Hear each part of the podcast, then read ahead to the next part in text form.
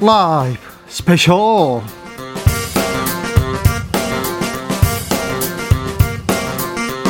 2020년 12월 26일 토요일입니다. 안녕하십니까? 주진우입니다.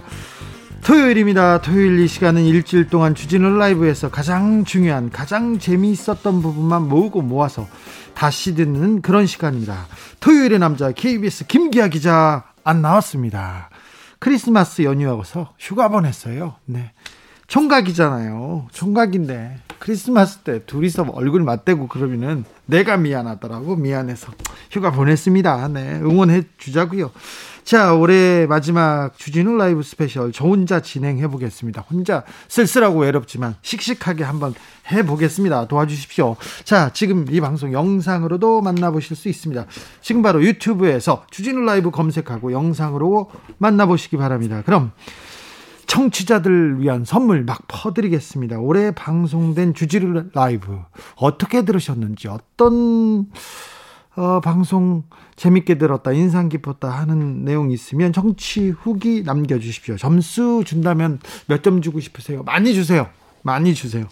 그럼 됐어. 자 후기 보내주신 분들 다섯 분 추첨해서 3만 원 상당의 피자 교환권 보내드리도록 하겠습니다. 카카오 플러스 친구에서 주진우 라이브 검색하고 친구 추가한 다음에, 어, 나오죠. 저렇게 뜹니다. 주진우 라이브에 친구 추가 딱 하면요. 거기에다 플러스 딱 하고 거기로 후기로 후기를 보내주면 됩니다. 자, 월요일 마지막 주진우 라이브 스페셜 특별한 시간 마련해 봤습니다. 음, 코로나 때문에 연말에 만나지도 못하고 모임도 못하고 밥도 못 먹고 그렇지 않습니까? 근데 주진우 라이브 청취자분들 한번 모여서 이야기해보고 어떻게 됐는지 같이 좀 공감하고 소통하는 자리 갖고 싶었는데요. 코로나 때문에 못했어요. 그래서 제가 연말에 직접 전화를 한번 걸어보려고 합니다. 누가 주진우 라이브를 사랑해 주셨는지, 어떻게 들으셨는, 들으셨는지 청취자분들 한번 만나보겠습니다. 목소리 한번 들어보겠습니다. 첫 번째 청취자님 나와 계십니까? 네, 안녕하세요. 주진우 라이브입니다. 네, 주 기자님 안녕하세요. 반갑습니다. 네, 반갑습니다. 어디 사는 누구세요? 네, 저는 여기 남양주고요. 네. 주보 심연종입니다. 네, 어, 아이가 있나요? 학교 다니나요? 네, 저희 아이 둘 있어요. 학교 다니는 아이요. 아, 그래요? 어, 주진우 라이브 자주 듣습니까? 네, 저는 자주 듣는 편이에요. 이렇게 저녁 식사 준비하면서라든가 네. 가족들과 저녁을 먹으면서 듣기도 하고 네. 네, 자주 그러니까 들어요. 저녁 준비하다가 밥 먹을 때 그래서 좀 듣기 시, 어려운 시간인데 잘 듣는다니 감사합니다. 아, 네. 네, 네. 올 한 해 어떠셨어요? 그냥 좀 뭐 코로나로 인해서 조금은 뭐 특별한 좀 힘든 그런 한 해였지 않나. 그렇죠. 아이들이 네, 많이 네. 힘들어했죠. 아이들이요? 네. 네, 아이들도 뭐 학교를 못 가고 또 네. 자기들이 하고 싶은 거를 못 하고 이런 상황이어서 네. 조금 좀 힘들어하기도 했죠. 코로나 때문에 굉장히 힘드셨을 텐데 연말 어떻게 보내고 계세요? 연말이요? 네. 아, 그냥 뭐 여행이나 뭐 외식도 이렇게 좀 어려운 상황이고 해서요. 네. 그냥 집에 그냥 조용히 머물고 있거든요. 네. 그냥 아이들이 그냥 먹고 싶다고 하는 거 예. 그냥 그러고 음식 같은 거 준비해서 그냥 먹으려고만 하고 있고요. 네. 저기 바깥 분께서 좀 많이 도와주십니까? 네, 저희는 좀 남편이 많이 도와주는 편이에요. 아, 그래요? 네. 그래서 코로나 코로나의 그러면 시간에 그 코로나 시대 가족들끼리는 좀 더 돈독했겠네요. 아이들도 엄마가 해주는 맛있는 거 먹고 그리고 엄마랑 시간 많이 보내니까요. 네, 같이 있는 시간이 뭐 길다 보니까 네. 아무래도 그렇지 않나 싶네요. 자 주진우 라이브 방송 들으면서 인상 깊었던 장면 있습니까? 기억 남는 장면? 아, 저는 그 책의 맛 아 책의 맛. 정, 정선택 선생님인가? 네, 정선태 교수님하고 김갑수 평론가님. 네. 네. 네, 네, 그 분들 나오는 코너를 좋아하긴 하는데요. 아, 지적이신군요. 네. 아니, 아니요. 그런 건 아니고요. 네. 아, 지적이신 네. 거예요. 네. 아니, 아니요. 어, 그런데, 아, 그, 제, 그, 거기 좋아한다고. 주진우 라이브에서 저 스페셜 프로젝트 하고 있습니다. 1년 후 나에게 아니면 사랑하는 사람에게 메시지 보내는 행사 진행 중인데요. 혹시 생각하고 계신 거 있나요? 아, 네, 저에게 좀 해도 될까요? 네, 그럼요. 하세요. 네. 에, 조금, 조금 길게 해도 되나요? 아, 괜찮습니다. 충분히 하십시오. 네. 네. 네.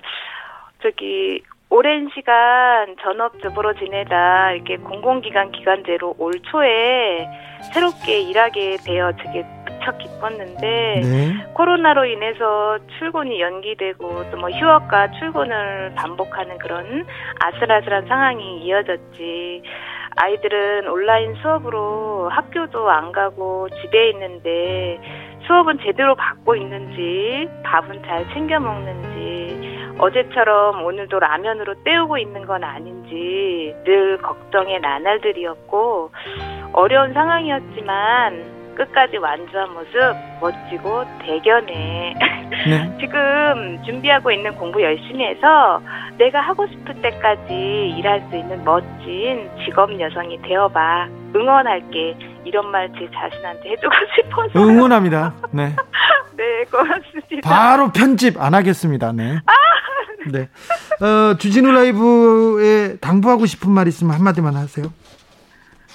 아, 그건요, 주 기자님, 제가 이렇게 라디오를 듣다 보면요, 가끔은 주 기자님이 말하기 어려운 걸 질문할 때가 있으시더라고, 패널 분한테요. 아, 그래요?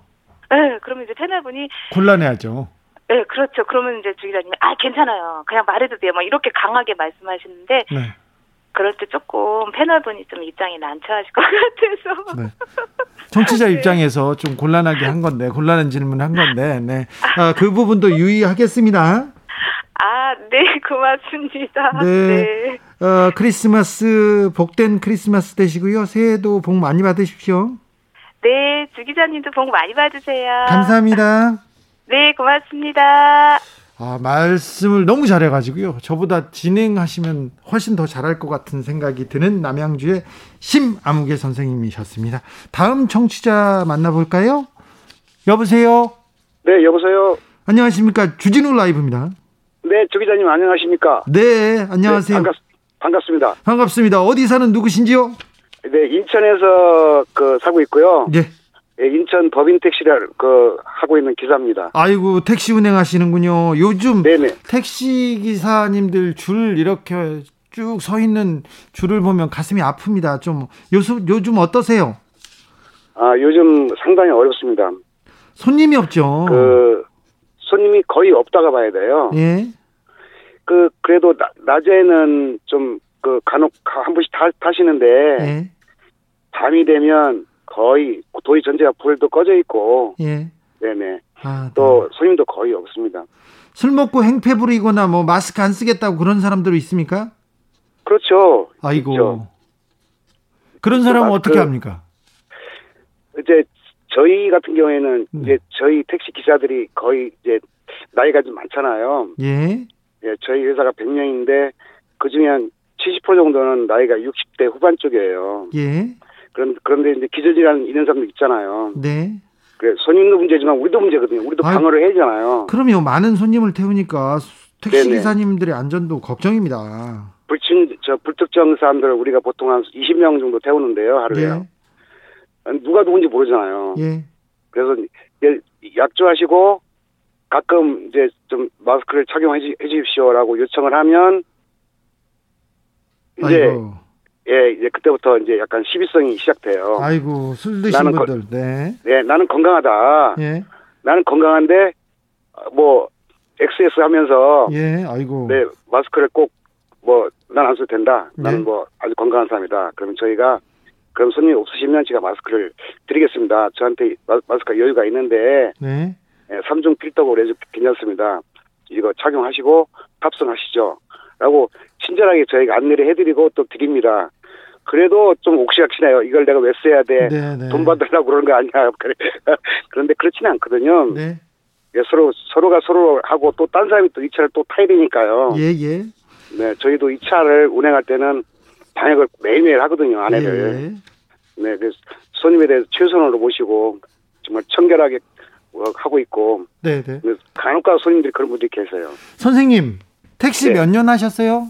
5년 했습니다. 5년 했어요? 네. 5년 택시 하시는 중에 올해가 가장 힘드셨나요? 그렇죠. 코로나로 인해서 예, 너무 힘들죠. 근데 코로나 때문에 힘들었는데 인생에서 가장 힘든 해가 올해였습니까? 옛날에 그 첫사랑 실패는 지나, 지나가고요. 네. 네네 코로나 때문에 상당히 힘듭니다 지금. 예. 코로나 때문에요. 아, 네. 네네 좀 나, 내년에는 나아져야 될 텐데 걱정입니다. 좋아지겠죠. 또 백신도 뭐 나온다 그러니까 정부를 믿고 있는 거죠. 그렇죠. 잘해야겠죠. 지금까지 우리가 지금 잘 버티고 잘 견디고 여기까지 왔지 않습니까? 내년에는 좋아질 그럼요. 거예요. 네. 그럼요, 그럼요. 그래 꼭 그래야 됩니다. 네, 꼭 그렇게 네, 꼭 되도록 저 우리가 다 응원하고 우리가 한 마음 한 뜻으로 거리두기 하고 그래야죠. 자, 그렇죠. 네 네. 선생님 연말 어떻게 보내실 예정이에요? 연말에는 또 거리두기 다섯 명 이상은 안 되고요. 네. 정부 지침대로 저희는 이제 가족 가족 간목끼리 이렇게 이렇게 뭐 좀 간단한 식사하고 예. 집에서 그리고 지인들한테는 전부 다 문자로 이렇게 발송할 예정이에요. 아 이게 아이고 현명하십니다. 자, 그게 네. 선생님 그게 저기. 예 선생님 저기 택시 운행하시다가 주진우 라이브 들으시겠네요. 그럼 5시 5분을 좀 기다리고 있죠. 아 그렇습니까? 그래서 네네. 5시 5분 딱 딱 주진우 라이브 이렇게 시작하면 딱 듣고 있다가 네네. 손님들이 아, 제 목소리 듣기 싫었고 그런 사람도 있습니까? 그 거의 없는 것 같아요. 거의 없어요. 좀 보름을 좀 켜달라고 그러거든요. 아 그래요. 볼륨 켜달라. 네네. 네네. 아, 네. 왜냐면 그 아주 그 진행하는 게 매끄럽고 매끄럽다고요? 네. 네, 매끄럽죠. 예. 네. 나비처럼 나 벌점 쏜다고 했었는데 벌점 쏘지는 않는 것 같아요. 아 요새요? 네. 네. 아, 예, 아주 매끄럽고 네. 그걸 방송을 듣고 있으면 좀 차분해진 것 같기도 하고 아 그래요? 예, 운전하는데 많이 안전 운행에 도움이 되고요. 네. 두 번째는 어떤 거냐면 이 돌아가는 세상 돌아가는 거를 주 기자님이 쏙쏙쏙쏙 다 전달해 주니까 네. 네 굳이 뭐 우리는 TV를 못 보잖아요 택시니까 예. 네 아주 그 정치를 잘하고 있죠 저희는 아이고 선생님 저하고 꼭 짠 것 같잖아요. 아이고 선물 잘 네? 챙겨드릴게요. 잘짠잘짠 것 같습니다. 티 났습니다. 자 선생님 네네네 주진우 라이브에서 어, 1년 후 나에게 메시지를 보내는 프로젝트 진행 중입니다. 진행 중인 네. 거 아시죠? 네네 자 1년 후 나에게 한번 메시지 보내주시죠. 예그 전에요 주 기자님이 출퇴근 하면서 4시간 동안 차를 하루에 한 번씩 읽- 읽는다고 그랬어요 그죠? 네네네. 예, 그, 그- 그랬는데 저희도 그렇다고 마찬가지로 했었죠. 1년 후에는 네. 코로나가 없는 평화로운 세상을 소망해 보고요. 네. 네. 건강하고 우리 택시 기사 모두가 건강하고 모두가 편안하고 일을 수 있기를 소망해 봅니다. 네. 아이고. 저도 기도하고 기도하고 소망하겠습니다. 그리고 한 마디만 하면 더, 더 되겠습니까? 더 하시죠. 지금 현재 코로나 때문에 이게 산학금이라는 제도가 있어 힘들거든요, 매우. 그렇죠. 네. 그런데 경영주가 그거를 약간 좀 우리 기사들한테 배려를 해가지고 내려야죠. 산학금이 어려운데 네, 지금 산학금을 네. 코로나가 진정될 까지 네. 좀 회사에서 배려를 해줬으면 하는 마음이 간절하고요. 네. 이걸 주 기자님께서 강력하게 좀 어떻게 좀, 좀 조치를 취했으면 좋, 좋을 것 같습니다. 제가 계속 그 목소리 전달해서 크게 외치겠습니다. 고맙습니다. 자, 내년에는 내년에는 코로나 없는 아주 밝고 맑은 어, 우리 네, 네. 선생님한테 행운만 있는 그런 날이 계속되길 바래봅니다. 네, 고맙습니다. 주 기자님. 건강하시고 안전 운전하세요. 감사합니다. 네, 고맙습니다. 아이고 저한테 에너지를 더 많이 주신 우리 인천의 택시 기사 청취자였습니다. 택시가 지금 어렵습니다. 택시 기사님들이 손님이 없어서 굉장히 어려워하는데 산학금 그러니까 매일 그리고 매달 일정액을 회사에다 이렇게 내야 되는데요. 그 산학금이 내려가지 않아서 임대료 같은 거예요. 내려가지 않아서 굉장히 힘들다고 합니다. 이 부분에 대해서는 택시 택시업체 사장님들 이거 고려하셔야죠. 고려해 주셔야죠. 택시 기사가 있어야 택시 회사도 있지 않습니까? 자, 마지막 청취자로 가보겠습니다. 나와 계신지요? 여보세요? 예, 여보세요. 안녕하세요. 주진우 라이브입니다. 예, 반갑습니다. 네, 어디 사시는 누구신지요? 아, 이거 제주도에서, 제주도에서 택배업을 하고 있는, 저, 아, 택배업을 하고 있습니다. 네, 제주에서 주진우 라이브 듣고 계십니까? 예, 예. 어, 네. 택배일 아유 지금 코로나 시대에 가장 그 피로도 쌓이고 가장 일을 많이 하고 가장 중요한 노동자군 중에 한 한 군인데요. 어 뭐 일이 네. 많아서 힘들거나 그러 힘들지 힘드시죠? 많이 많이 힘들긴 하죠. 근데 다행히 저 같은 경우에는 네. 그 원래 그 제가 대한통운 다니는데 대형 택배 물량이 계속 1년마다 1.2%씩 늘었었어요. 예. 그래서 이제 코로나 하기 바로 전에 구역을 좀 떼냈거든요. 네. 예, 그나마 그래가지고 좀 적당히 좀 조금 더 조금 힘들게 일하고 있습니다. 그래요. 아, 예, 예. 힘들면 힘든 만큼 많은 그 경제적 보상 대우를 해주면 그나마 그래도 거기서 좀 힘을 낼 텐데 그렇지도 않는 좀 부조리가 많아서 택배 기사님들이 힘들어하는데요. 아, 조금 이런 시기에는 건강 챙기시고 넘어가야 될 것 같습니다. 네, 자 연말 어떻게 보내실 예정입니까? 좀 특별한 계획이 있습니까? 아, 계획이 없죠. 집에서 쉬어야죠. 쉬는 날에는. 아 그래요. 예. 저도 저도 저도 사실은 연말에 제주도에서 회의가 있어서 어, 예. 지인들끼리 다 제주도에서 모이기로 했었는데 취소했습니다. 아, 제가 그래서- 돌아 제가 외곽지라서 돌아다니다 보면은 네, 육지 분들도 상당히 상당히 많이 내려와 계세요. 피난 오신 건지 모르겠는데 네. 게스트하우스 배달하다 보면은 가끔 보면 일본 분들도 저 와 계시더라고요. 아 그래요. 예, 예. 그 네. 아마 그 때문에 아마 제주도 분들이 좀 이번에 많이 걸리지 않았나 싶은데. 네. 빨리 네, 좀- 코로나가 진정돼서 저도 제주도 가고 제주 분들도 많이 나오시고 그랬으면 좋겠습니다. 예, 예. 주진우 라이브에서 어, 네. 1년 후 나에게 메시지 보내는 프로젝트 진행 중인 거 아신지요? 아시죠? 예, 알고 있습니다. 네, 예, 알고 자. 있습니다. 자, 1년 후 나에게 메시지를 한번 띄워 보겠습니다. 한마디 해 주십시오. 아, 지금 택배 배송하면서 제일 많은 게 태, 제일 많은 게 마스크예요. 네. 그래 가지고 내년에는 물량이 좀 줄어도 좋으니까 네. 마스크 좀 배달 안 했으면 좋겠습니다. 네. 네. 아유, 훌륭하십니다. 이거 전 국민의 소망인데 소망인데 내일 내년 내년 초까지는 아무튼 우리가 각별히 조심해야 될 것 같습니다. 어, 제주에 사시는 우리 선생님 어, 예, 연말 어, 편안하시고요. 그리고 크리스마스 복되게 보내셨으면 좋겠습니다. 예, 예. 주기자님도 항상 고시죠. 뭐냐, 몸, 조, 몸 건강하시고요. 네, 가-. 예. 감사합니다. 코로나 시대가 가면 직접 얼굴 뵙기를 어, 기원합니다. 예, 예. 고맙습니다. 네, 힘내세요. 예, 예. 고맙습니다.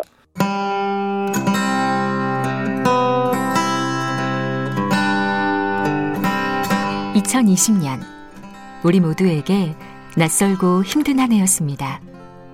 1년을 잘 살아낸 우리는 내년 이맘때 오늘을 어떻게 기억하고 있을까요? 주진우 라이브 타임캡슐 프로젝트 1년 후에 잘 지내고 있지? 참 잘 견뎠네. 지금도 많이 힘드니? 이젠 괜찮아질 거야. 1년 후에 나에게 보내는 여러분의 메시지를 차곡차곡 담아 2021년 겨울 다시 꺼내보려 합니다. 참여는 짧은 글 50원, 긴 글 100원의 정보 이용료가 드는 문자 샵9730 또는 카카오톡 플러스 친구에서 주진우 라이브 검색하셔서 친구 추가하시고 메시지 보내주셔도 됩니다. 주진우 라이브 타임캡슐 프로젝트 1년 후에 여러분의 많은 참여 기다립니다.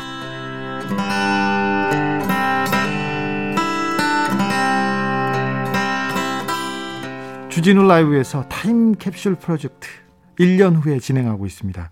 1년 후에 나에게 전하고 싶은 말 많이 보내주세요. 아, 우리 청취자들 정말 말을 잘하시네요. 1년 후에 나한테 이렇게 보내는데 그 안에 나한테 보내는 말인데 우리한테 보내는 말이고 다른 사람한테 보내는 말이어서 제가 마음이 뭉클했습니다. 자, 그럼 본격적으로 주진우 라이브 스페셜 하이라이트 장면 다시 듣기 시작하겠습니다. 첫 번째 하이라이트 장면은 수요일 이슈 티키타카에서 골라와 봤습니다. 이날 코너에서는 정경심 동양대 교수의 1심 판결에 대해서 이야기 나눠봤는데요. 김병민 국민의힘 비대위원 사법부 결과 존중해야 된다. 이제 좀 솔직해졌으면 좋겠다. 검찰 개혁에 저항하는 목소리처럼 보이게 하면서 본인의 죄를 덮으려 한다. 이렇게 얘기했습니다. 반면 최진봉 교수는 재판부, 재판부 판결은 존중하지만 정경심 교수는 본인의 혐의를 다 부인하고 있다. 2심 결과 어떻게 결과 나올지 지켜봐야 된다.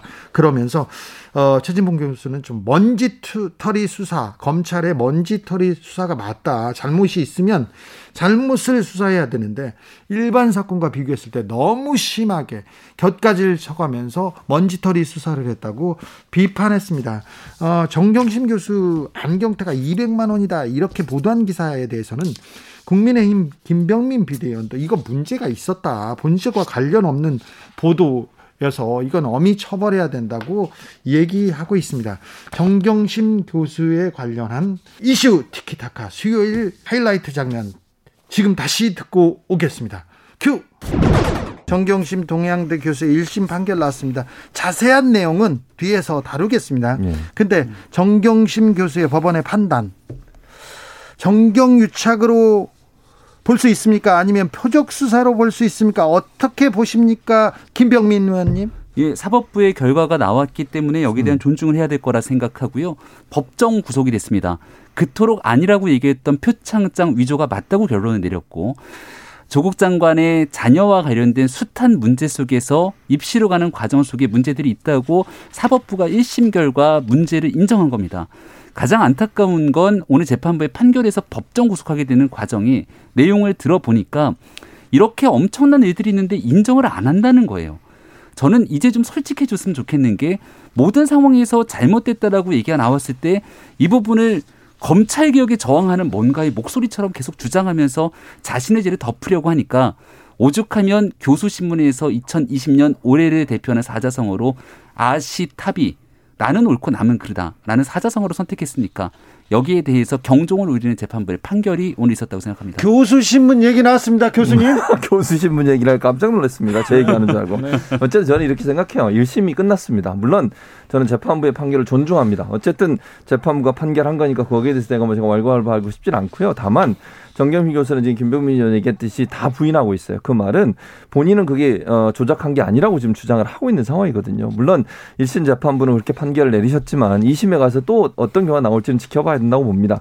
왜 그러면 예를 들어서 그냥 1심 1심에서 그렇게 막 추궁을 했을 때 인정해 버리고 좀 형량을 낮게 받는 게 좋, 좋다고 판단할 수도 있었을 텐데 정 교수가 그렇게 얘기했다고 하는 것은 본인들은 정말 아무런 잘못이 없는데 그 조작한 게 아닌데 조작했다는 결과가 나온 것에 대한 불만이라는 표현이 들거든요. 그래서 일단 1심 결과는 그대로 받아들이고 또 2심에 가서 어떤 경우가 나올지는 또 계속 다툴 거라고 저는 봅니다. 기본적으로. 네. 왜냐하면 정경휘 교수의 말이 옳다고 주장하는 동양대 측 사람들도 있거든요. 지금. 그래서 이게 의견이 좀 충돌되는 지점이 있는데 어쨌든 뭐 재판부가 1심 판결을 했으니까 거기서는 존중하지만 이게 완전히 끝난 게 아니고 2심 또 대법원까지 가야 되는 사건이라는 생각이 듭니다. 유죄가 낮지만 음. 검찰 수사는 너무 좀 과했다. 무자비했다. 너무 먼지털이 수사를 했다. 이 부분에 대해서 어떻게 보십니까? 김병민 의원님. 윤석열 검찰총장이 이끄는 검찰의 수사였죠. 저는 윤석열 검찰총장이 처음과 끝이 똑같은 사람이라고 생각합니다. 왜냐하면 지난 두 전직 대통령에 관련된 수사나 두 정부, 과거에 있었던 정부에 관한 수사를 비춰보면 조국 전 장관 가족에 관한 수사가 과연 그렇게 잔혹한 수사였는가라고 얘기할 수 있겠습니까? 아마도 윤석열 총장이 이끌고 있는 검찰 조직 내부의 수사 단계 속에서 이와 같은 동등한 선상에서 여당이든 야당이든 우리는 이렇게 간다는 수사 방식이 있었던 것 같은데 아마 이 전체에 대한 문제에 검찰 조직의 관행을 바꾸기 위해서 개혁해야 된다. 이렇게 얘기하면 우리 사회가 한번 딛고 넘어갈 재량이나 요지가 있겠습니다만은 적어도 이 문제를 조국 전 장관만을 향해서 무리하게 수사했다. 이렇게 얘기할 수는 없지 않을까 생각합니다. 최진봉 교수님. 저는 먼지털이 수사라고 생각해요. 이게 정말 이렇게까지 해야 될 수사인가? 첫째 출발할 때 초점부터 시작을 하면 일반인들이나 아니면 다른 사람은 정말 이렇게까지 수사를 했을까? 물론 잘못 있으면 수사를 해야 된다고 저는 봅니다. 그러나 별건 수사를 하거나 아니면 실제 처음에 들여다보지 않은 것도 다른 자료가 나오면 그걸 가지고 또 연결해 수사를 하거나 이런 식으로 하는 것은 그렇게 되면 모든 사람이 모든 정치인이 다 걸릴 수 있습니다. 예컨대. 그래서 제가 볼 때는 물론 잘못이 있는 것을 수사하지 말라 이렇게 저는 얘기하고 싶지 않습니다. 잘못 있으면 당연히 수사를 해야 되는데 수사가 너무 먼지털이 수사를 했다는 것은 정경심 교수나 아니면 조국 전 장관 관련해서는 그게 더 심하게 들어왔다는 것은 일반 다른 사건과 비교해 보면 저는 충분히 얘기할 수 있는 부분이라는 생각이 들어요. 그래서 네. 뭐 어쨌든 수사가 진행돼서 거기에 대한 이제 재판이 나 진행되고 있으니까 거기에 대해서는 뭐 제가 어떻게 얘기하고 싶진 않습니다. 다만 이례적으로 많은 부분 뭐 자녀들 문제까지 이런 것까지 다 털어서 얘기하고 또 수사하는 것은 조금 뭐 어떤 목적을 가지고 했지 않았나는 비판을 피할 수 없는 상황이라는 생각이 듭니다. 그런 가운데 정경심 교수 안경테 200만 원 네. 이거 보도한 보수 매체가 있었는데 이런 보도에 대해서는 어떻게 보세요, 김병민 의원? 문제가 있는 보도입니다. 예, 사실적으로 본질과 관련 없는 내용을 보도했는데 사실이라 하더라도 그 내용과는 크게 문제가 없는데 나중에 뚜껑을 열어보니까 사실도 아닌 것으로 어, 결론이 났죠. 다만 이 문제에 대해서 이제 이런 부분들을 과거 같은 경우에는 공인으로서 감내해야 되는 몫이 아닌가라고 주장했던 사람들이 있습니다. 조국 전 장관이 대표적인 케이스죠. 근데 본인이 사건의 이해 당사자가 되고 나니까 하나하나 모든 것들을 잡아서 또 법적으로 조치를 취한다고 합니다. 그러니까 자꾸 아시 타비 이 내로남불 얘기가 나오는 것 아니겠습니까? 아니 그 김병민 의원 그러니까 기승전 조국 얘기도 나오는 거 아닙니까? 자 최주모 교수님 아, 이게, 이게 기사입니까 이게 대체? 아, 전 정말 이해가 안 돼요. 이런 기사 쓰는 기자들은요 정말 반성 많이 하셔야 됩니다. 이거 지금 검찰 송치가 됐는데 엄하게 처벌해야 돼요. 아니 지금 김병미 의원 얘기했잖아요. 본질도 아닌 얘기를 가지고 이렇게 뭐 이게 망신주기 아닙니까 한마디로 얘기하면 이분이 갖고 있는 어떤 그 사건과 직접적인 연관도 없어요. 안경테가 얼마 몇만 원짜리든 그것도 거짓말이잖아요. 지금 조사해 봤더니 사실도 아니라는 거 아닙니까? 그걸 왜 취재를 해서 보도를 합니까? 그게 본질입니까 지금? 그러니까 이건 의도적으로 정경심 대한 부정적 이미지를 만들기 위한 기자들의 의도적인 어떤 기사였다라고 볼 수밖에 없고 이런 가짜 뉴스를 아무런 정말 창피하지도 않은지 모르겠어요 기사들이 이게 기사가 나가면 가짜 뉴스 거짓 뉴스면 얼마나 창피합니까 자기 이름으로 나가는데 그런데 이런 기사를 쓰는 이런 기사가 있다고 하니까 저는 정말 엄벌에 처해서 이런 행동을 하는 기자들이 다시는 이런 기사 못 쓰도록 만들어야 한다고 봅니다. 언론 관련해서는 또 권위자시니까 제가 네. 물어보겠습니다. 최진봉 네. 교수님, 네. 조국 정경심 교수 관련해서 수사 재판 과정에서의 언론 보도 어떻게 보셨어요? 저 언론 보도도 저는 좀 불편해요. 무슨 말이냐면 이게 양쪽 의견을 잘 전달해 줘야 되거든요. 그러니까 기사 내용을 분석해 보면 검찰발 기사가 너무너무 많아요. 즉 양쪽 의견이 검찰과 변호인이 함께 얘기한 걸 같이 얘기해 줘야 됩니다. 왜냐하면 검찰이나 변호인은 서로가 주장을 하는 거잖아요. 그게 누가 맞는지는 물론 법원이 판단할 문제이지만 그런데 보면 전체적으로 분석해 보면 검찰발 기사나 검찰 인용한 즉 검찰에서 무슨 얘기를 이용한 내용들이 너무 많아요. 변호사의 내용들은 적게 들어가거나 아니면 정경심 교수나 아니면 재판 내용에서 저는 그렇게 보여지거든요. 재판을 어, 생중계하거나 아니면 재판 내용들을 그대로 받아서 보도한 내용들을 보면 변호인의 주장보다는 검찰 내용이 훨씬 많습니다. 이거는 균형을 맞춰줘야 돼요. 제, 제 말은 무슨 말이냐면 분량이나 시간을 비슷하게 맞춰줘야 보는 사람 입장에서 어느 주장이 맞는지를 스스로 판단할 수 있게 되는 독자나 시청자가. 근데 너무 겸, 검찰발 주장이나 검찰발 내용이 너무 많아서 기본적으로 어떤 그 어, 균형을 맞추는데 좀 실패한 게 아닌가 이렇게 보여집니다. 김병민 의원 반론이 있습니다. 네, 국민의 알 권리 차원에서의 내용들도 무시하면 안 됩니다. 사실 이런 내용 속에서 지금 현재 조국 전 장관 사태가 불거지고 난 다음에 거의 모든 책임을 두 개의 책임으로 돌립니다. 하나는 검찰이 문제야. 그리고 하나는 언론이 문제야. 그러면서 만들어내린 프레임 중에 하나가 검언 유착이라는 프레임까지 나왔는데 결국 한동훈 검사장 여기 기소조차 못하고 끝나버린 상황 아니겠습니까? 언론에 관련돼서 과도하게 여기에 대한 사실관계가 어긋나는 내용들 보도하게 된다면 그 매체가 국민들로부터 신뢰를 완전히 잃어버리게 되는 상황이 나타날 수도 있습니다. 훗날 그런 조치들이 취할 수 있을 거라고 보고요. 근데 과도한 상태로서 언론에 대해서 재갈을 물리는 듯한 행태가 이어진 것은 온당치 않다고 생각하고요. 제가 계속 형평성 얘기를 하게 되는데 아니 그렇게 하고 싶었던 얘기들이 있으면 문재인 정부 출범하고 나서 개혁할 수 있는 초창기 집권 1년차, 2년차 세월 다 허송 세월 낭비하고 나서 조국 전 장관 사태에서 굉장히 뼈아프게 느껴지니까 다른 사람과 다른 정부한테 했을 때는 가만히 있었던 내용들. 가장 대표적인 케이스 피의 사실 공표. 문재인 정부 초기에 아무런 얘기 나오지 않았습니다. 그 얘기가 왜 조국 전 장관 사태에 이르러서만 나왔는가 이 부분을 돌아보게 된다면 지금부터 우리가 가야 되는 자성의 목소리와 변화의 내용이 어딘지는 분명해질 거다 생각합니다. 예, 그러니까 피의사실 공표도 같은 의미라고 봐요. 무슨 말이냐면 피의사실 공표 어디서 나오는 겁니까? 수사기관에서 나오는 겁니다. 주로 검찰에서 나오죠, 사실은. 그러니까 수사하고 있는 내용을 조금씩 조금씩 흘리는 거잖아요. 네. 그렇게 해서 기사화되면 문제는 뭐냐면 재판이 제대로 진행되고 재판이 다 끝난 뒤에 결론이 나와야 되는데 검찰로 기사가 나오면 당연히 문제 있다는 내용이 많을 수밖에 없어요. 그러니까 피의사실 공표가 되게 되면 조사를 받는 입장에서는 형평성을 잃어버리는 상황이 되는 거죠, 결국은. 그래서 저는 그건 가능한 안 하는 게 좋다고 봐요. 검찰이 수사하는 과정에 나온 내용을 조금씩 흘려가지고 언론에 보도되면 여러 여론이 안 좋게 흘러갈 수밖에 없어요. 그러면 조사받는 사람 입장에서 얼마나 이게 불편하겠습니까? 그래서 누가 조사 대상이 됐든 어떤 피해 사실이 중간에 나오는 것은 저는 저, 하면 안 된다. 지양해야 된다고 봐요. 그건 바로 검찰의 주장이 일방적으로 보도될 수 있는 중요한 루트가 되기 때문에 그런 차원에서 본다고 하면 앞으로도 피해 사실 공표는 주의할 필요가 있다는 생각이 듭니다. 나다님께서 앞으로 모든 표창장 판결 어떻게 나오는지 한 보겠어요. 하여간 판결만 징역 4년 이상 안 나오기만 해봐라 이렇게 얘기하시는 분도 있고요. 2046님은 먼지털이식 수사가 아니라 조국이라는 엄청난 권력자를 수사하는 과정에서 증거를 하나라도 놓치면 더 역풍을 맞을 수도 있기 때문에 최대한 실수 없이 철저히 수사한 것이라고 봅니다. 음. 이런 의견도 주셨어요.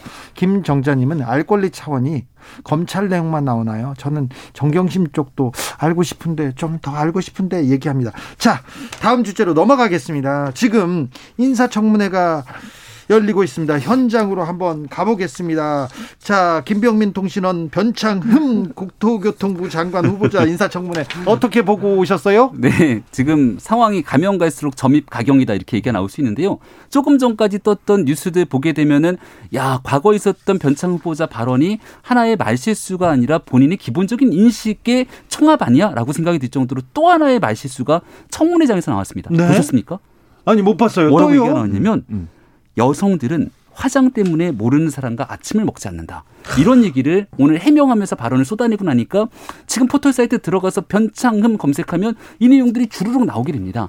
그러니까 저는 그 사람이 갖고 있는 기본적인 인식과 생각들이 어느 순간 한 번에 변하지는 않을 거다라는 생각이 드는데 이 정도 상황이 되니까 변창 후보자를 보면서 영화 올드보이 나왔던 대사 하나가 떠오릅니다. 어떤 대사요? 누구냐 넌. 누구냐 넌. 네. 영화까지 나왔어요. 교수님, 교수님, 자, 김병민 의원이 예. 오늘 얘기를 하니까 조금 동공 지진하시고 갑자기 검색 갑자기 검색을 해보고 검색하고 있어요 지금 네. 여성 얘기했다 그래서 네. 어쨌든 저는 변창 후보자가 그 구의역 김군에 대해서 얘기한 건 저는 100% 잘못했다고 봐요. 아 저는 그 얘기를 처음 접하고요. 네. 아 이거는 뭐 어. 아니야 가짜 뉴스겠지 이렇게 그렇죠. 생각했어요. 저도 그렇게 생각했어요. 어떻게 네. 그런 말을 할 수 있는지 저는 도저히 이해가 안 되고요. 저는 공직자로서 그런 말 하면 절대로 안 된다고 H, SH나 LH 사장을 하더라도 그 회의석상에서 한 거잖아요. 비공개 비공개를 하더라도 그건 정말 잘못됐습니다. 저는 100번이고 사과해야 한다고 보고 피해자들이 용서할 때까지인가 유가족들이 용서할 때까지 저는 반성해야 한다고 봐요. 그리고 앞으로 만약에 장관이 될지 안 될지 모르겠습니다. 있습니다. 장관 된다면 그런 어려운 사람들을 위한 정책 써야 돼요. 주택 정책이든 뭐 어, 국토부 장관을 살 수 있는 모든 일에 정말 저소득층 어려운 분들 이런 분들을 위한 정책을 써야지 지금 평생 사죄하는 마음으로 해야 한다고 개인적으로 생각을 합니다. 그렇기 때문에 저는 이말 자체에 실수한 부분은 저는 100% 저는 공감하고요. 비판받아 마땅하다고 생각해요. 그리고 정말 유가족들 앞에 정말 무릎 꿇고 몇 번이고 사과해야 된다고 생각하고 다만 그러면 지금 이제 뭐 여자들 화장 문제 얘기했다니까 제가 그건 확인을 못 하고 왔는데 어쨌든 그런 말을 했다면 그것도 부적절해요. 그러니까 말 실수를 하면 안 되거든요. 그리고 본인이 어쨌든 말 실수 때문에 그런 문제가 있었다고 하면 청문회장에서는 더 조심을 했어야 되지. 근데 그걸 안 했다고 하면 그건 정말 큰 문제라고 생각을 합니다. 주진우 라이브. 김병민 국민의힘 비대위원 최진봉 성공회도 교수와 함께한 수요일 이슈 티키타카 하이라이트 부분 다시 듣고 오셨습니다.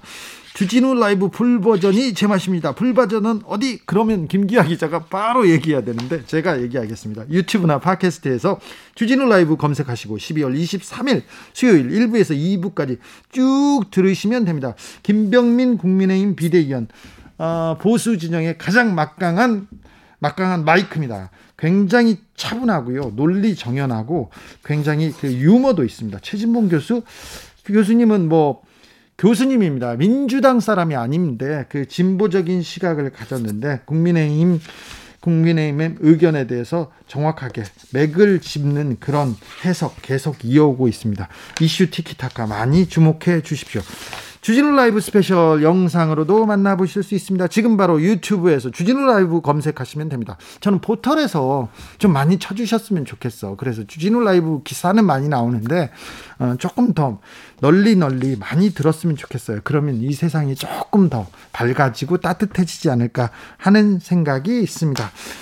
내년에 가장 큰 정치 이벤트가 뭘까요? 바로 서울시장 부산시장 재보궐 선거 관련된 내용인데요. 출마 선언 이어지고 있습니다. 절대 절대 절대 출마 안 한다던 안철수 국민의당 대표가 출사표를 표를 던졌습니다. 안철수 대표의 출마 선언부터 전반적인 정치권 상황 그리고 앞으로 선거는 어떻게 될 것인지 이상동 전 의원 중앙대 명예교수인데 이분이 국민의 당에서 안철수 대표와 같이 정치를 했고요. 그리고 박근혜 비대위에서 그러니까 국민의힘에서 굉장히 중요한 역할을 하시던 분입니다. 지금은 정치권에서 발을 떼고 어, 집필 활동을 하고 계신데 그분 직접 모셔다가 이야기 나눠봤습니다. 이상돈 전 의원, 이상돈 교수, 어, 보수의 책사, 보수의 브레인이라고 불리기도 하고요. 김종인의 지략에 어, 비견된다. 그렇게 평가하는 사람도 있습니다. 굉장히 근데 보수, 보수 외골, 외골수인데 어, 학자들한테 평가도 있고요. 그리고 정치인들한테도 높게 평가받는 그런 분입니다. 제가 궁금한 일이 있으면 가끔 물어보곤 하는 그런 선생님이신데 이분에게 안철수 대표에 대해서 물어봤습니다. 그랬더니 안철수 대표가 이분이 선거 때만 되면 선거 때만 되면 엉덩이를 들썩들썩 하면서 참을 수 없는 총, 충동을 억제하지 못한대요. 그러니까 출마를 하고 싶어서 어찌 할 줄 모르다가 다시 또 출마를 했다. 그러면서 조금 막 웃으셨어요. 그런데 이분이 어, 안철수 대표는 자기가 중요한 사람이니까 어, 제3지대에 서 있더라도 국민의 힘, 그 전에는 미래통합당이나 신한국당, 새누리당 그쪽에서 자기한테 다 와서 흡수 통합되면서 자기를 단일 후보로 만들어줄 것이라는 믿음이, 신념이 강해서 단일화 안 하고 계속 출마해서 3등만 했다. 이런 얘기를 하면서 이번에도, 이번에는 쉽지 않을 거다. 단일화는 쉽지 않을 거라면서 시작은 창대했으나 끝은 미미하게 끝나버릴 것이다 는 얘기를 조금 했습니다. 지금까지와 같이. 그래서 안철수 대표에 대해서는 아직도 영남과 보수 유권자의 정서를 이해하지 못한다는 생각을 하고 있었습니다. 그리고 음. 그 문재인 대통령이나 민주당에 대해서도 굉장히 비판적이었는데 비판적이었는데 어쨌든 빅텐트니 반민주연대니 반문연대니 이런 식의 네거티브 정치는 안 좋은 거다. 안 먹힐 거라고 얘기했습니다. 이렇게 추운데 바깥에다 텐트를 치면 크게 치면 더 춥지 않겠냐 하면서 혼자서 마구 웃으셨는데 그 웃으시는 모습이 굉장히 음, 천진난만했습니다. 이상돈 교수의 시각 굉장히 주목해 볼 만합니다.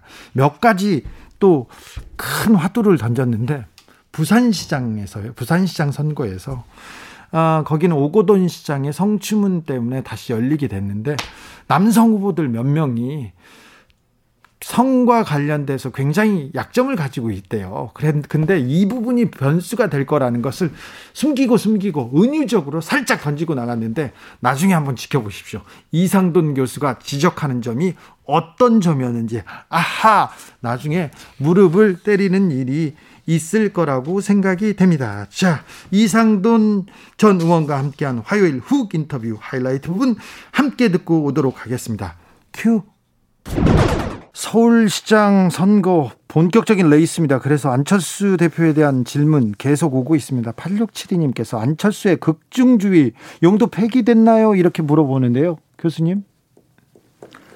극중주의 난 그게 무슨 말인지 모르겠어요. 아, 그, 그, 그, 이런 게 무슨 얘기가 되는 건지 나는 네. 좀 예, 그때도 이게 이게 벼랑간 네. 뜬금없이 튀어나온 얘기잖아요. 그래서 난 이런 게 누구하고 의논해서 저런 말이 나오는지 그런 예. 게알 수 없고 그래서 제가 좀 제일 좀 문제라고 보는 것은 본인이 좀 컨텐츠가 너무 없는 게 아니냐 이런 생각을 합니다. 왜냐하면 그러니까 남한테 이렇게 휘둘리는 거예요. 그래서 난 그래서 서울시장 선거도 뭐 정권 심판론 어쩌고 그러는데 진정 우리가 좀 중요한 것은 서울시라는 엄청난 도시를 끌고 갈 수 있는 자질 있는 사람의 시장으로 해야 된다는 저는 그것을 좀 제일 유권자들이 좀 봐야 된다고 봅니다. 예. 자, 그러면 서울시장 선거 이렇게 큰 틀 놓고 보는데 네. 야권에서도 수, 후보들이 쑥, 속속 나오고 있습니다. 국민의힘 네. 어, 후보로 지금 그 불리는 사람들 나경원, 오세훈을 비롯한 여러 사람들에 대해서는 어떻게 보십니까? 아, 일단 저 오세훈, 나경원 뭐 이런 이해운, 네, 조은희, 네, 네, 여러 명 있는데 그 중에서 이제 그 지명도가 제일 높은 사람은 아무래도 이제 오세훈, 나경원 두 사람이죠. 네. 근데 네. 우리나라 이 경선 후보 경선이라는 게 여론조사 비중이 너무 많지 않습니까? 네. 그러면 그냥 아무 전화나 받는 거잖아요. 네. 그러면은 우리가 저 그야말로 좀 어떻게 보면은 좀 더 새로운 사람이고 좀 더 미래성도 있고 어 경쟁력도 있고 행정 경험도 있을 수 있는 후보보다는 네. 일반인이 전화 들어서 아, 아는 사람 그걸 답하지 않겠습니까? 네, 네. 난 그래서 현재 우리나라의 그뭐 여론조사를 통해서 이렇게 하는 것이 저는 굉장히 이게 좀 잘못됐다고 봐요. 그러니까 현재의 경선률처럼 그 여론조사의 비중을 많이 하게 되면은 결국에는 이, 이, 저, 국민의힘에서는 오세훈, 나경원 그 두 사람이 그래도 그 모르는 사람 없잖아요. 네. 그래서 저는 이 국민의힘이 이번 서울시장 선거를 좀 신중하게 접근했다면 좀 뭔가 어좀 다른 기회에 네. 새로운 사람이 후보가 될 수 있도록 뭔가 좀 작업을 지금부터 할 수 있는지 모르겠어요. 네. 그래야 한다고 봅니다. 그래서 지금 같은 룰을 하게 되면은 저는 오세훈 전 의원이나 나경원 전 의원이 후보가 된다고 봐요. 그리고 국민의당에서 안철수 후보가 나오고 둘은 단일화가 가능할까요? 국민의힘과 국민의당은 지금까지 과거를 볼 것 같으면은 네. 저는 뭐 그게 매우 어렵다고 보는데 네. 이번엔 또 어떻게 될지 모르죠. 네. 그리고 난 뭐 그걸 떠나서 네. 무슨 그 연대 단일화 이, 이, 런거 진짜 그거 구태 정치입니다. 그리고 아 그래요? 네. 그리고 무슨 그 빅텐트니 네. 또뭐 뭐 반 뭐야 그 반민주 연대인지 반문 연대인지 하는 식의 이런 그 저 뭐 네거티브 파당 정치 네. 이런 거 별로 안 좋은 거예요. 그 어떤 공직을 하든 간에 어떤 정당이든 간에 어, 자기가 어떤 긍정적인 미래지향적인 어떤 플랜을 가지고서 정책을 가지고서 이걸 해야지 네. 단순하게 뭘 반대하기 위해서 우리 다 모이자. 네. 나는 그거 유권자들한테 별로 안 먹힌다고 봅니다. 아, 이번에는 그럼 반문연대, 반민주연대 이거 안 먹힌다.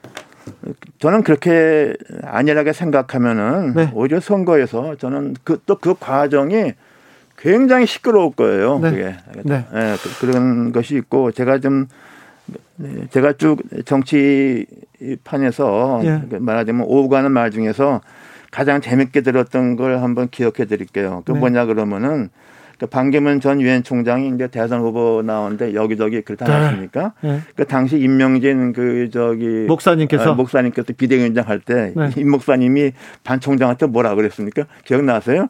아, 이 추운 겨울에 무슨 텐트를 칩니까? 그랬잖아요. 아, 네네. 네. 그렇죠.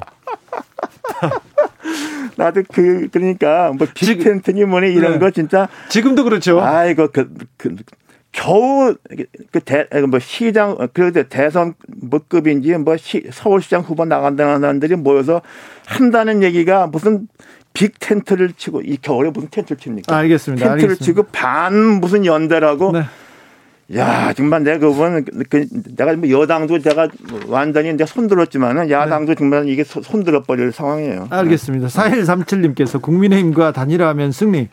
단일화 안 되면 필패인데 단일화가 쉽지 않은 게 문제죠. 국민의힘에 들어와서 경선에 참여하라고 하는데 안 들어가고 부전승으로 출마하려고 하면 과연 동의할까요? 안철수 대표 얘기인 것 같습니다. 김세정님께서는 옳은 말씀입니다. 거대 도시 서울을 포괄적으로 인도할 역량 있는 분이야죠. 정책으로 이끌어야지요. 반대라니요. 이런 의견도 주셨습니다. 자, 그러면요. 금태섭 전 의원 출마 선언했습니다. 네, 여, 네. 이 조금 영향력이 있을까요?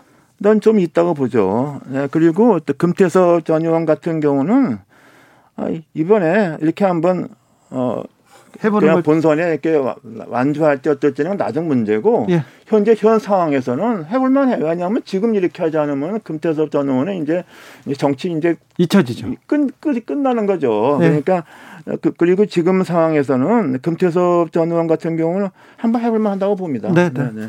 홍정욱 전 의원 얘기하는 분도 있습니다. 홍정욱 전 의원도 요새 좀 움직이기 시작하는 것 같아요. 그건 잘 모르겠는데 네. 지금 그렇게 잘 그 느닷없이 이렇게 배란간 될까요? 아 그래요? 그리고 그냥 그 이렇게 되면은 또 김종인 비대위원장께서 이게 좀 상황을 좀 너무 안일하게 이때까지 끌고 온 게 아닌가 싶어요. 뭔가 좀 플랜을 가지고서 네. 좀 사람을 좀 만들어 가야 되는데 네.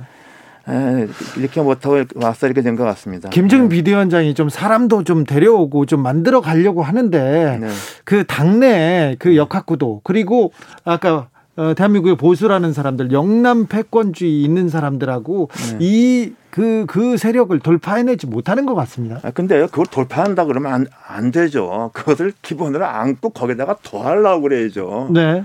아, 그, 그게 저는 그래서 나는 그 자꾸만 내가 좀 이해가 안 되는 게 자꾸만 무슨 새로운 길 뭐 중도를 향한다고 그래서 네. 거기랑 무슨 단절을 한다 뭐 이런 말 하잖아요. 네. 그거 굉장히 기분 나쁘게 하는 사람들 많습니다. 네네. 네. 난 나는 그 절대로 그렇게 하면 안 되고 그 자기 고유 지지 기반인데 그거를 네. 다 안고서 어, 거기다가 그, 그 첨, 추가를 하고 예. 그걸 또 그 뭐니까 플러스를 시켜야죠. 네. 저는 그렇게 생각해요. 네, 네. 네. 어, 부산시장 얘기도 좀 물어보겠습니다.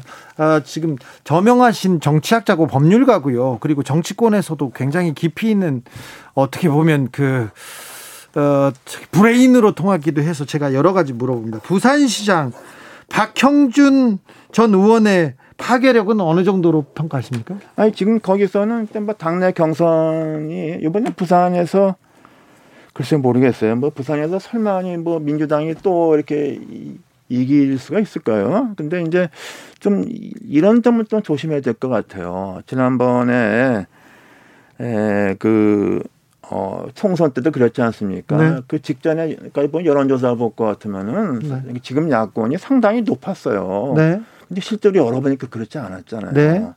그러니까 그런 거를 좀 지금 국민의힘에서 조금 네. 조심할 필요는 있다고 봅니다만 현재까지 봐서는 뭐 부산시장은 저기 뭡니까 국민의힘 거기 이제 경선에서 결국은 좌우되지 않나 싶어요. 네. 그래요? 네. 거기에 변수가 보이 변수로 생각되는 거는 뭐가 있습니까? 부산시장 선거의 변수는 글쎄 이제 뭐 누가 후보가 될지 모르겠는데 뭐 모르겠어요. 이현주 의원 같은 경우도 특히 이제 거기가 이제 뭡니까 요원포골 선거가 다 왜 생긴 겁니까?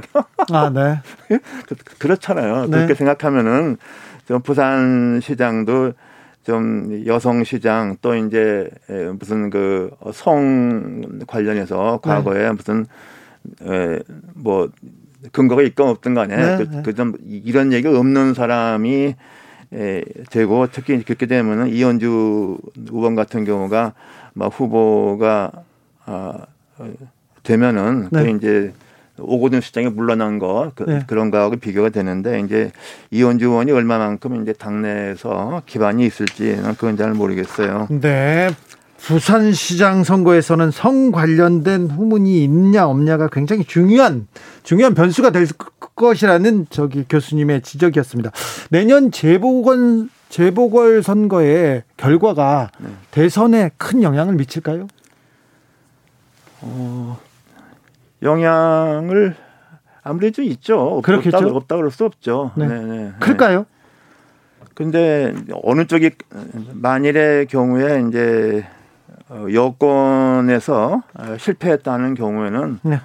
그러면 여권 내부에서 뭔가 진통이 좀 있겠죠. 네. 그래서 대선을 한번 다시 한번 어, 나갈 수 있겠고 만약에 이제 야권에서 졌다 그러면은 이제 그거는 이제 이렇게 되면 이제 이 야권이 한번 그말로 재 개편되는 네. 그런 계기가 된다고 봅니다. 야권이 지면 큰 어, 정계 개편 신호탄이 쏘아질 거고 여권의 그, 여권이 서울시장 이제 서울시장을 지게 되면은 네. 그렇게 되면 이제 당 내부에서 어떤 주류 비주류 간에 네. 이런 문제가 생기겠죠. 알겠습니다. 네. 5237님께서 한마디로 여당은 가관이고 야당은 더가관이라는 말이 말이군요. 이렇게 얘기합니다. 그런데 교수님, 네. 자, 음, 더불어민주당이 우세한 의석수를 가지고 지금 주요 개혁 법안, 법안들 속전속결로 처리하고 있습니다. 국민의힘에서는 시종일관 무기력한 모습 보이고 있는데요. 국회 상황 어떻게 보십니까? 그게 뭐 무기력할 수밖에 없죠. 뭐 그 제가 보기에 참 국민의힘이 했던 최대의 그 실패는 국회 부의장하고서 상임위원장 일곱 개 여덟 개 갖다가 박차버린 거잖아요. 네. 그 국회에 있어 보면 알지만은 네. 상임위원장이 얼마나 중요하죠. 중요한데 네. 그러면 그렇게 되면 국회 나와서 국회 안 들어가느냐? 안 들어간 거 아니잖아요. 네. 맨날 로톤 대후를 가잖아요. 네. 네. 나는 거기서 여기가 이, 런 무기력한 모습을 한 데는 물론 그렇게 해서 그냥 일방적으로 밀고 가는 그 민주당도 제가 뭐 그거는 의회주의자들이 아니죠. 네. 그러나 어그 여당을 이 야당이 너무 너무 잘 모르는 거죠. 네. 어, 그래서 나는 그 이렇게 무기력한 데 대해서는 그게 제일 패착했고 거슬러 올라가 되면은 이게 120석을 못 한다는 게 그게 상상 외였잖아요. 예, 그렇죠. 예, 그, 그러니까 그게 그 당시 당 지도부 뭐 선대 강갔던 사람들 다 그 반성해야죠. 네. 1928님께서 주 기자님 꼭 점집 가서 물어보는 것처럼 들립니다. 얘기하는데 이 이상동 교수님이 바깥에 좀 잘 안 나오십니다. 그리고 국회에 계실 때도 이 학교에 계실 때도 주변 사람들한테 이렇게 조언을 많이 해줍니다. 그래서 제가 궁금한 거 있으면요 만나면 붙잡고 물어보는 분이기 때문에 계속 물어보고 싶어서 계속 물어보겠습니다. 자, 김종인 비대위원장 국민의힘 잘 지금 이끌고 있습니까? 어떤 점이 부족하고 어떤 점은 평가해 줘야 됩니까? 아, 이게 지금 지난번에 그 국회 구성 때 국회 그저 부의장이랑 그거를 뭐 이제 상임위원장 박탔죠. 누가 있는지 네. 뭐 서로 설이 많은데 나는 네. 그게 뭐 완전히 그 패착이라고 보고요. 예. 에, 그다음에 그 본인께서 볼 때는 다 그렇게 그 본인이 볼 때는 다 시원찮아요. 그런 것 같아요. 아니 근데 김종인 비대위원장은 자기 말고는 다 이렇게 좀 시원찮, 그죠? 그런데 그럼 어떻게 하실까요, 도대체? 본인이 하고 싶은 그러니까, 그러니까 눈높이를 좀 낮춰야 된단 말이야. 네. 주진우 라이브. 이상돈 전 의원과 함께한 화요일 훅 인터뷰 하이라이트 부분 다시 듣고 오셨습니다. 자, 자기가 시사에 상식이 좀 있다. 정치에 관심이 있다. 이런 분들은 이 방송 이 방송 full 버전으로 들으셔야 됩니다. 주진우 라이브 검색하시고 12월 20일 화요일 2부 들으시면 됩니다. 이상돈 교수의 메시지 굉장히 중요하고요. 중간중간에 많은 내용들이 숨겨 있습니다. 그러니까 정치를 알면 알수록 더 재미있다는 거 한 번 더 말씀드립니다. 청취자 여러분들을 위한 선물 준비했습니다. 주진우 라이브는 진짜 다 드리고 싶어요. 막 퍼주고 싶어. 다 벗어주고 싶은 저의 마음. 제발 좀 알아주시기 바랍니다. 카카오톡 플러스 친구에서 주진우 라이브 검색하시고 친구 추가한 다음에서 그 다음에 주진우 라이브 어떻게 올해 방송 들었는지 점수는 몇 점인지 아니면 정치 후기 남겨주시면 저희가 선물 이렇게 드리겠습니다. 후기 보내신 분들 중에 다섯 분 추첨해서 3만 원 상당의 피자 교환권 연말에는 피자죠. 피자 교환권 보내드리도록 받도록 하겠습니다. 자, 혼자 주진우 라이브 스페셜 진행했습니다. 힘드네요. 김기화 불러야 되겠네. 어, 휴가 못 가도록 하겠습니다. 저는 다음 주 월요일 오후 5시 5분에 돌아옵니다. 지금까지 주진우였습니다.